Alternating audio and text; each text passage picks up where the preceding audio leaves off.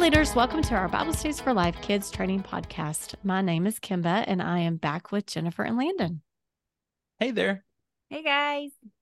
Well, we are here today to help just equip and support you as you teach preschoolers, kids, and preteens these powerful truths from God's Word.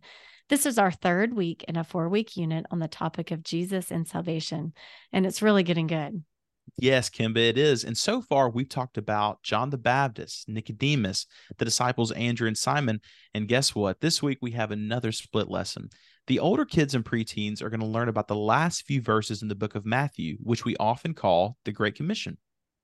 And the preschoolers are going to learn from Acts 9 about Saul's dramatic encounter with God on the Damascus Road.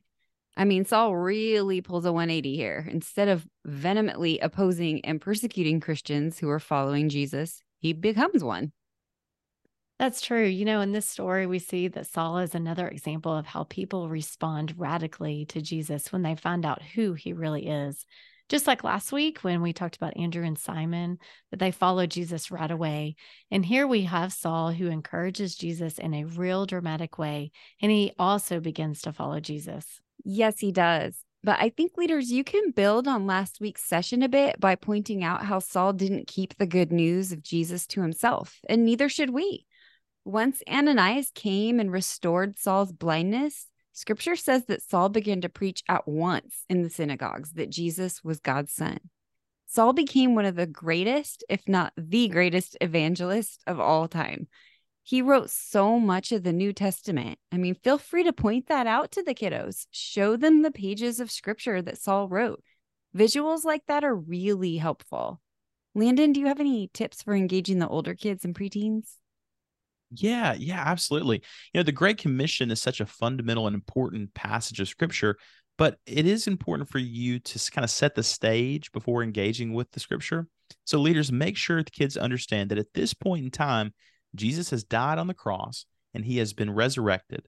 However, Jesus revisits his disciples many times before finally ascending into heaven. And the Great Commission, of course, is Jesus' final word of instruction to those who follow him. You know, I wonder if a way into this Bible story might be to ask your kids how they would feel if they had to build a puzzle without a picture box or put together a Lego set without the step by step instructions. And Jesus didn't want his disciples to feel lost or confused or frustrated as they went about living their lives. So he gave them clear and concise instructions. Oh, Jennifer, I think that's a good point that I think kids will really relate to about the puzzle or the Lego. So thank you for sharing that. And I think that's true. Yes, according to our scripture passage, they were instructions to go, to make disciples, and to baptize people in the name of the Father, Son, and Holy Spirit, and that we are too. That's right. But also, the disciples were to do it together. Jesus wanted his disciples to cooperate and to coordinate with each other. In other words, he was expecting them to band together and support each other in the mission of making disciples. Jesus even ends his talk by emphasizing the sense of togetherness.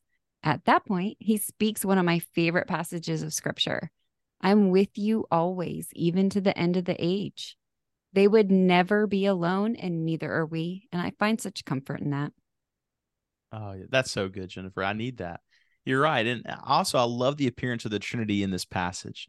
Leaders, you might reference back to our first lesson uh, in this unit where we looked at the story of John the Baptist. When we when John baptizes Jesus in this moment, we see another beautiful picture of the Trinity.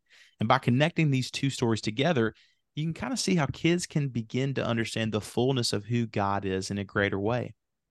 Yes, and I I encourage you to have some great conversations with your kids this week. Just maybe ask them how they can share Jesus with others. Maybe ask a deeper question on what keeps them from doing that.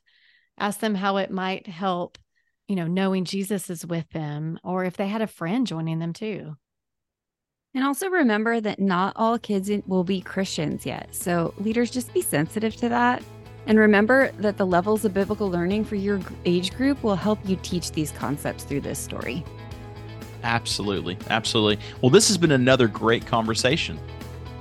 Yes, it has. And leaders, we just hope that you join us again next week. I'm so glad that we are here together all across the country.